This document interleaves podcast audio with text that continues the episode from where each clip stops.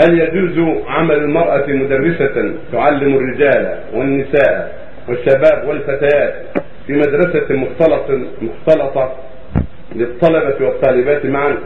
لا هذا يسبب الفتنة ولكن تعلم